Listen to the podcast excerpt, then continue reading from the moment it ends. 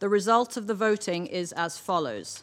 The draft resolution received 15 votes in favor. Bienvenue dans AfriConnect. Après dix années de présence, la mission multidimensionnelle intégrée des Nations Unies pour la stabilisation au Mali, MINUSMA, va donc quitter le territoire malien. Un retrait sur six mois. C'est le 30 juin dernier, vous l'avez entendu, à la date d'expiration de son mandat, que le Conseil de sécurité de l'ONU a voté en faveur d'une résolution pour son retrait, une demande de Bamako. Mais pourquoi le Mali rejette la présence des casques bleus sur son territoire. C'est ce que nous allons tenter euh, de comprendre avec nos invités. Bonjour Drissa Meminta, vous êtes le porte-parole du mouvement panafricain de la société civile malienne.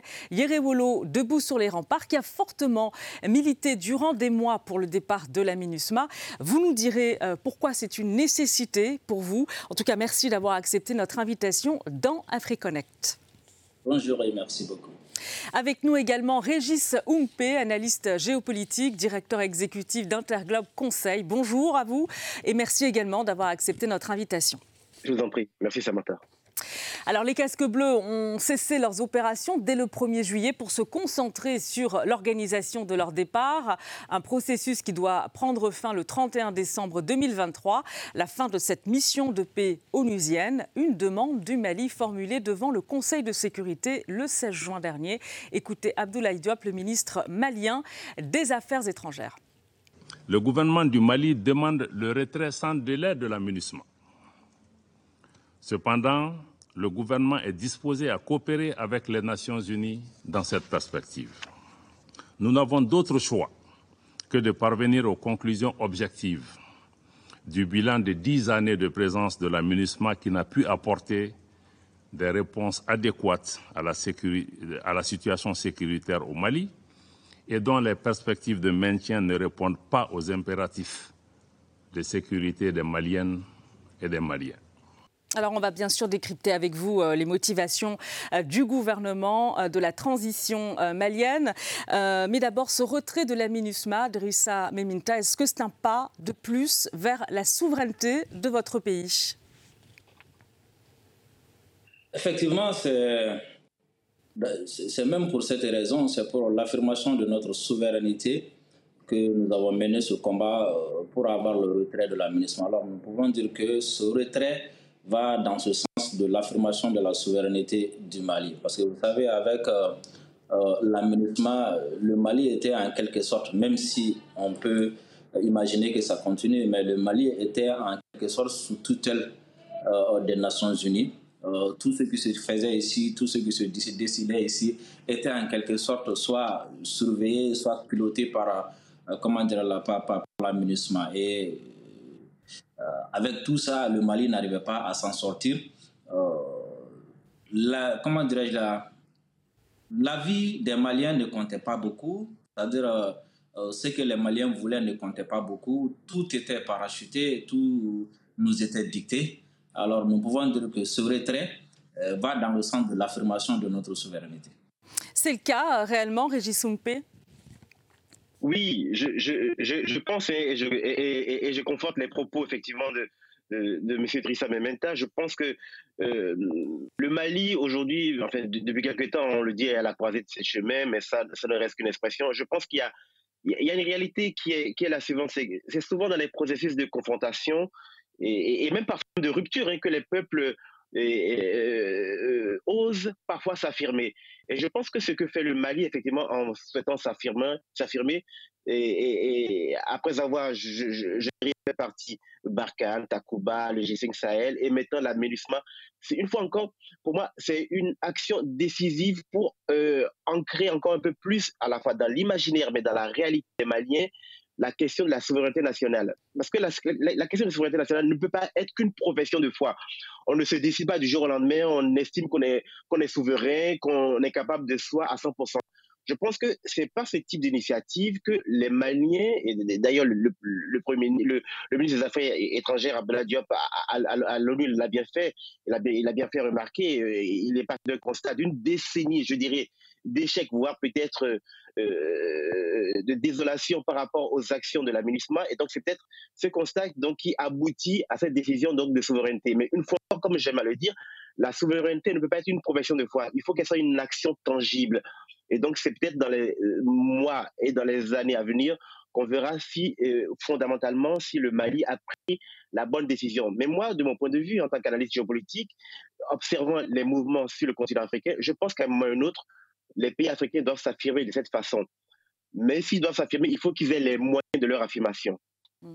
Alors, je voudrais que vous commentiez euh, cette réaction euh, du chef de la mission de l'ONU au Mali, El Ghassimouane. Il s'agit de sa réaction donc à la demande du retrait de la MINUSMA par les autorités du Mali.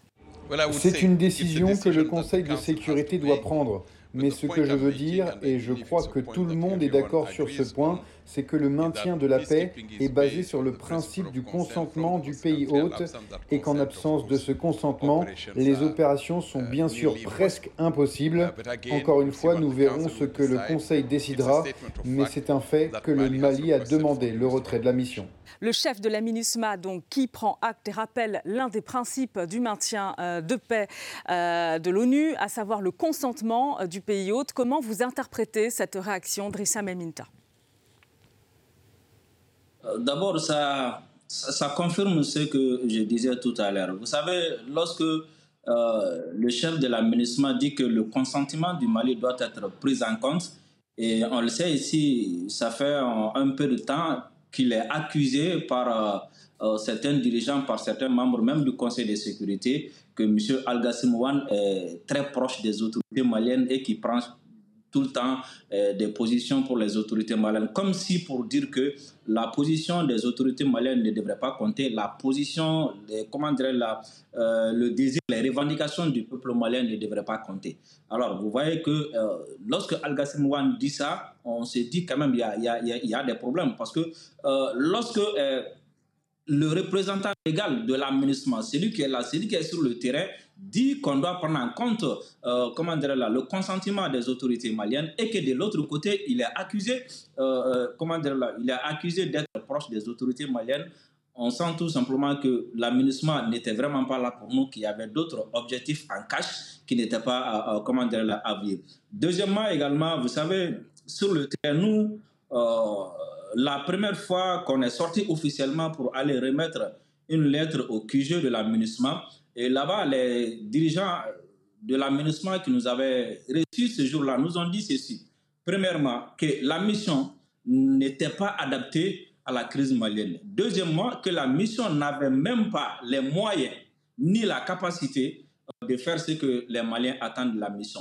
Troisièmement, il nous disait que la mission actuelle avait même besoin de l'appui de la sécurité, comment là, de, la protection des militaires maliens, de l'État malien pour leur propre survie. Et encore, ils nous ont dit quelque chose qui est très grave. Ils nous disent que même les, les, les, dire, les, militaires et les policiers qui composent l'aménagement soient souvent des, comment là, des militaires qui étaient proches de la retraite ou bien les dirigeants de certains pays qui avaient qui ont peur de certains militaires et autres là, sont envoyés chez nous ici pour les éloigner de ces eux et également sur le terrain, ils n'avaient ni la formation nécessaire, ni la capacité nécessaire. Alors, si à l'interne même de l'aménagement, il y a ce genre de propos et qu'au Conseil de sécurité ou bien ceux qui sont censés faire, comment dire là, prendre des décisions ont d'autres, euh, euh, euh, comment dire, la version de l'aménagement, nous, nous disons tout simplement qu'il y a problème. Ça veut tout simplement dire que la mission, depuis sa conception, n'était pas faite pour le Mali, n'était pas faite pour euh, trouver des solutions au Mali. La mission était faite pour autre chose. Et c'est ce qui fait que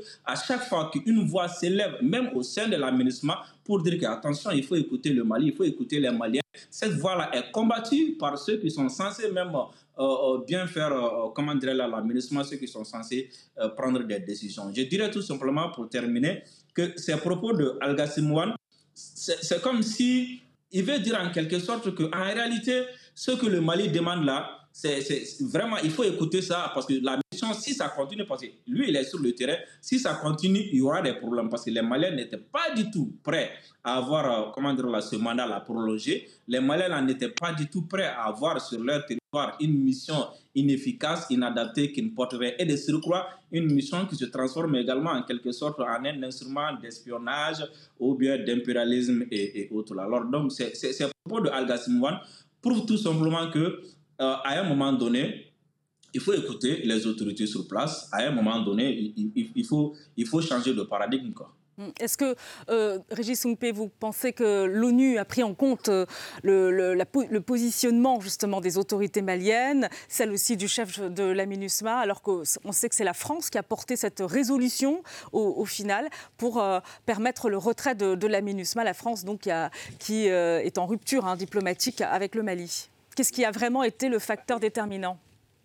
Bah, Il faut dire effectivement quand vous évoquez la France, on sait effectivement que depuis, euh, plusieurs, années, je dirais, les relations entre la France et, le Mali se sont distendues, se sont euh, même extrêmement compliquées.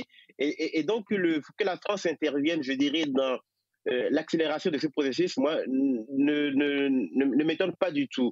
Mais par, contre, moi, ce qui est plus intéressant pour moi, et, d'ailleurs, c'est de mon point de vue l'analyse qui, qui est la plus importante, qui est, la, qui, est qui, est, pour moi qui est la plus crédible, et qui est la plus pertinente, c'est le, euh, je dirais, c'est le désir profond des Maliens c'est le désir fondamental des Maliens, de la société civile malienne, des autorités maliennes, qu'elles soient politiques ou qu'elles soient militaires, qu'elles soient civiles ou, diplomatiques. Ce qui est plus important, c'est la façon dont les, Maliens, en toute souveraineté, souhaitent effectivement qu'on passe donc de ce processus, je dirais, de retrait à un processus de, souveraineté totale, souveraineté totale, euh, surtout sur des questions. Donc on sait effectivement que pendant longtemps, elles ont été en guillemets déléguées, parce que quand on prend la, les questions diplomatiques, quand on prend les questions de défense, dans un pays comme le Mali qui était en crise, ces questions étaient généralement déléguées à l'extérieur.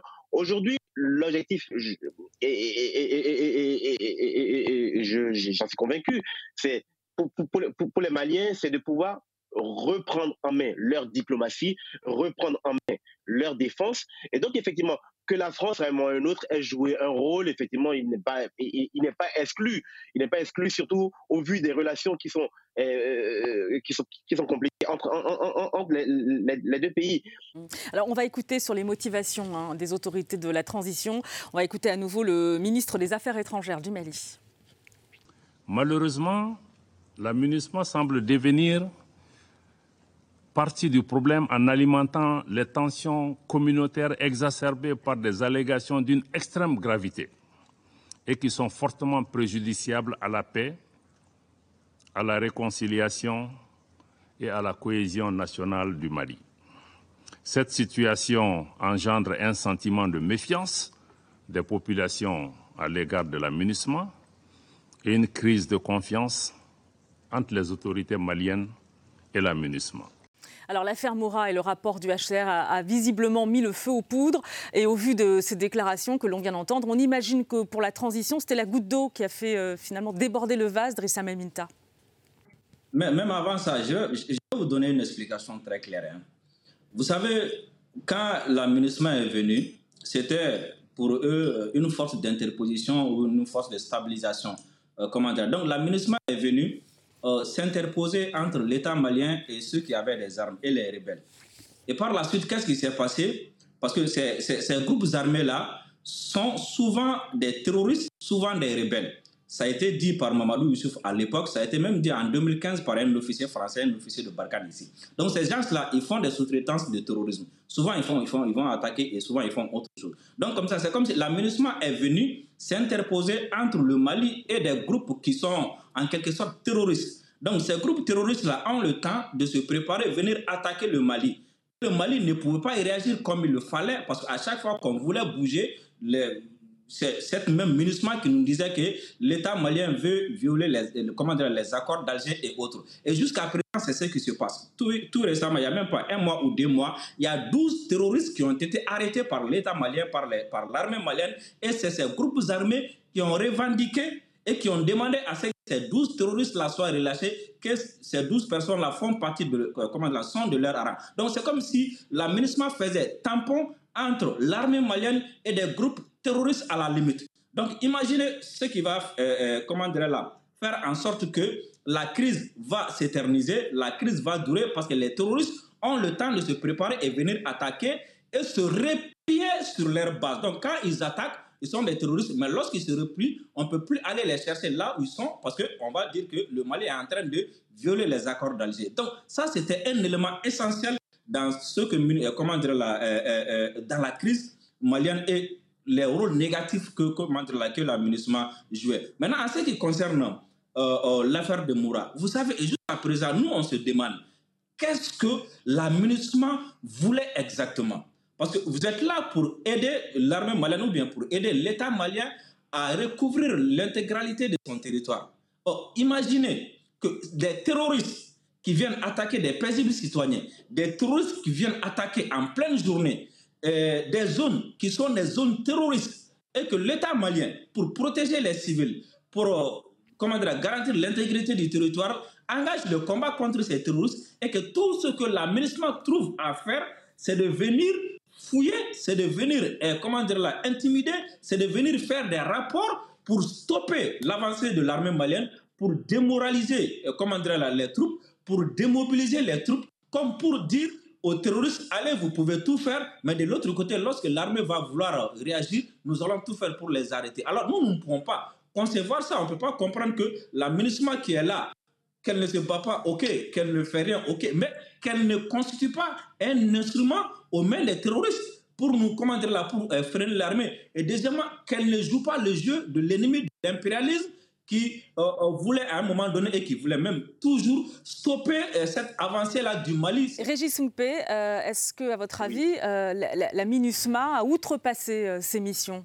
Non, je, je, pense que euh, je ne suis pas convaincu que dans l'esprit, l'aménagement ait outrepassé sa, sa, mission parce que quand vous parlez, quand vous parlez donc des, massacres de, de, de, de, Moura qui sont une réalité, il y a, il y a eu 500 à 600 morts, sinon plus, et, ces pauvres personnes ont bien été massacrés, ont bien été euh, tués par euh, euh, un groupe, un groupe armé. Et, moi, de mon point de vue, je suis convaincu que la vérité finira par sortir. Donc, le fait que la MINUSMA, effectivement, et au-delà de la MINUSMA, la communauté internationale cherche à, justement à savoir d'où vient, d'où, d'où, d'où, d'où émane ce, massacre, c'est une réalité. Après, je pense que ce qui, ce, qui n'a pas marché, ce qui n'a pas fonctionné entre la et le Mali, l'aménagement devrait être au service du Mali. Et finalement, elle a, j'ai plutôt l'impression que pendant, elle, pendant, enfin, c'est tout sur la fin, contrairement à la philosophie du début, quand elle, était là il y, a, il, ans, même peut-être même dans des conditions, parce qu'on peut même aussi discuter, je dirais même de la, euh, de la justesse et de la pertinence même des accords d'Alger, mais ça c'est peut-être aussi une autre question. Mais je pense que sur la fin, l'aménagement a commencé à perdre en philosophie, a commencé à perdre euh, en philosophie d'action et surtout en, relation euh, cordiale et, et, diplomatique avec le Mali. Donc c'est ce qui a totalement dégénéré. Parce que la ne pouvait pas être, enfin, elle représente l'ONU, la communauté internationale, et être en opposition et être à couteau tiré avec le Mali. Et dans ces conditions, effectivement, je pense que c'était assez normal, effectivement, que euh, les relations euh, tendues viennent justement à ce que finalement euh, elle, se retire et que justement le peuple malien, la société civile malienne euh, manifeste contre sa présence. Alors justement, je voudrais qu'on commence ces chiffres puisque vous avez évoqué les moyens aussi mis en œuvre au niveau de la MINUSMA. En chiffres, c'est plus de 13 000 militaires, 1920 policiers. il s'agit d'un effectif global et la part déployée sur le sol malien concerne 12 sites, notamment Kidal, Tessalit, Bamako, Gao, Menaka ou encore euh, euh, Tombouctou. Euh, tout cela concerne une grande partie du territoire. Alors, 13 000 hommes pour une superficie qui est supérieure à un million de kilomètres carrés, il faut quand même le préciser.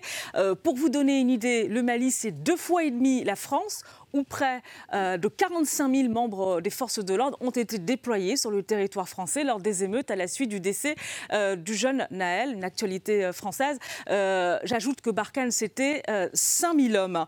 ce qui pose quand même des questions sur les moyens mis en œuvre pour lutter contre le djihadisme et protéger les populations durant une décennie. C'était l'une des missions premières de la MINUSMA, Drissa Meminta. Alors, d'abord, je m'inscris en faux euh, le terme utilisé d'abord sur Moura, le terme massacre.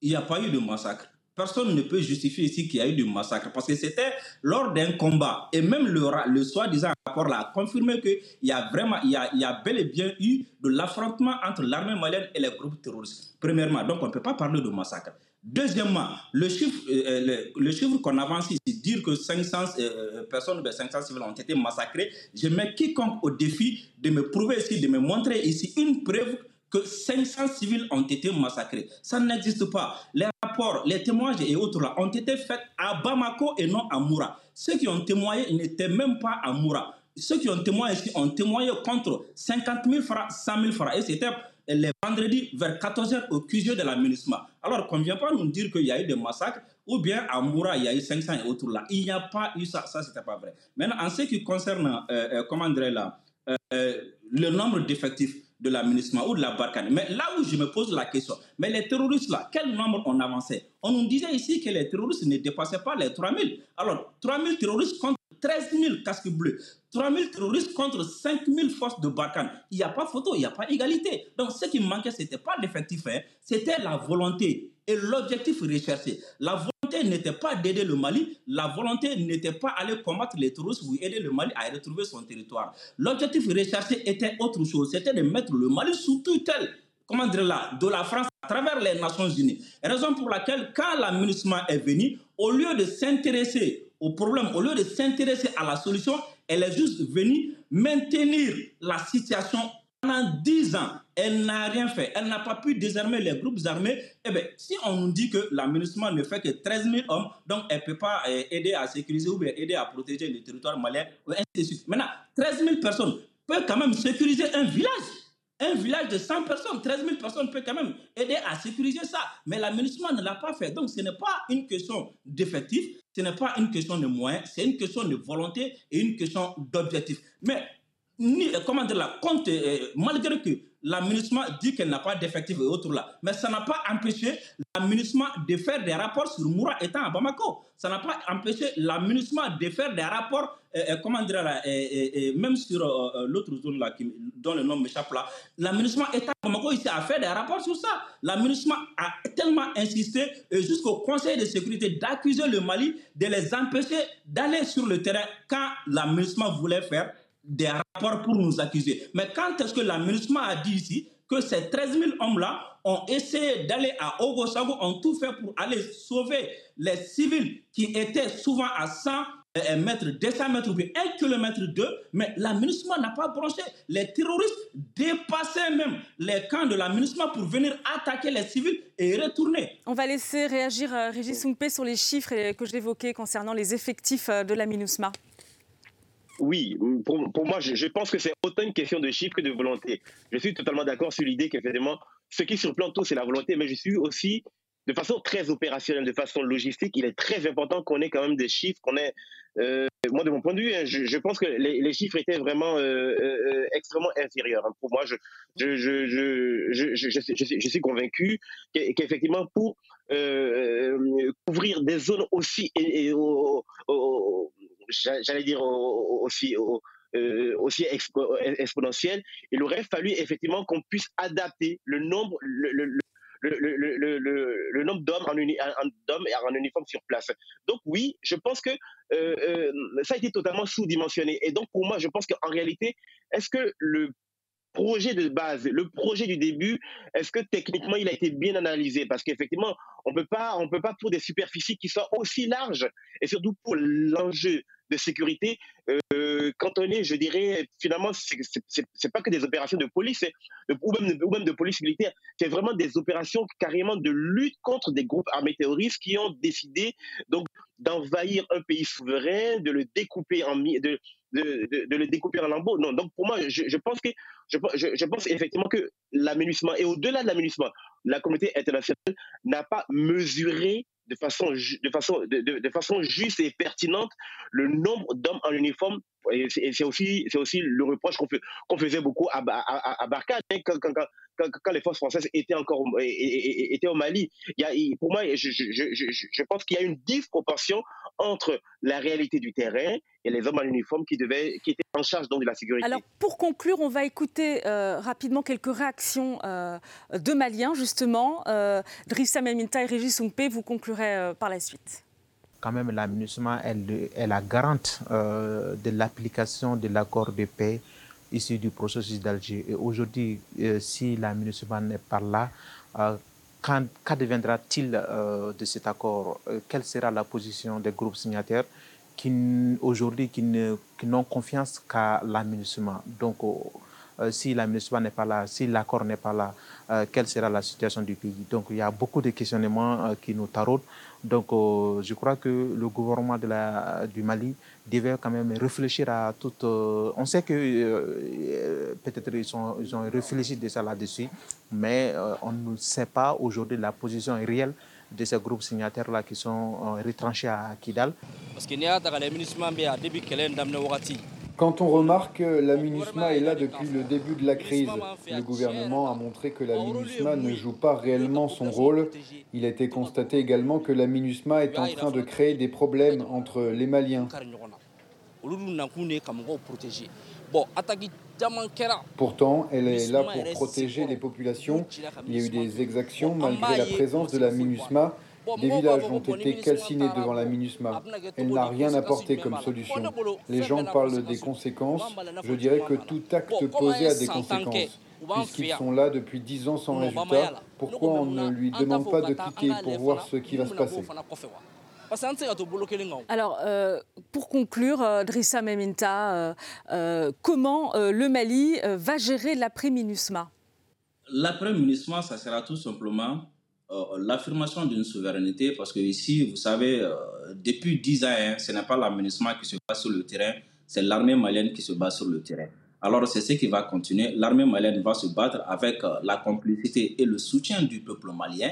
Euh, les décisions qui vont être prises vont être maliennes. Mais là, j'aimerais revenir sur un point, euh, sur deux points plutôt. En ce qui concerne les accords d'Alger, j'ai vu un parent euh, s'inquiéter après le départ de la, comment après le retrait de la MINUSMA, que, va devenir l'accord. Moi, j'ai posé tout simplement la question. La MINUSMA était là pendant, l'accord a été signé en 2015. De 2015 à 2023, ça fait 8 ans que la MINUSMA est là. Est-ce que l'accord a pu être appliqué? Non. Est-ce que l'accord, les premières dispositions de l'accord demandaient le désarmement, le cantonnement des groupes armés Est-ce que cela a pu être fait? Non. L'accord était signé pour avoir la paix. Est-ce que nous avons la paix aujourd'hui? Est-ce que nous avons la stabilité? Non. Alors je doute tout simplement que la présence et l'absence de l'aménagement en ce qui concerne les accords, c'est tout simplement dire que les accords sont inadaptés et ça ne peut pas être euh, comment dire, appliqué au Mali. Pour conclure, euh, Régis Aujourd'hui, les Maliens et les Maliennes aujourd'hui travaillent justement à ce que euh, à, devenir pleinement souverain. Et moi, je pense que c'est dans l'intérêt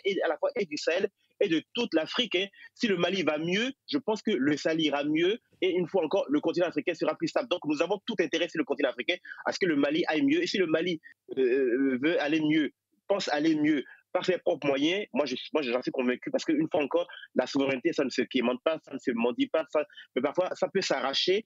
Et, c'est ce que fait aujourd'hui avec justesse le, Mali qui, que nous devons, euh, chacun à son niveau, encourager. Merci beaucoup à vous, Régis Soumpé. Et merci également à vous, Drissa Meminta. Je rappelle que vous êtes le porte-parole du mouvement panafricain de la société civile. Euh, Yerewolo, debout sur les remparts. Merci à tous les deux. Merci beaucoup. Et merci à vous euh, de nous avoir euh, suivis. À très bientôt pour un nouveau numéro d'AfriConnect.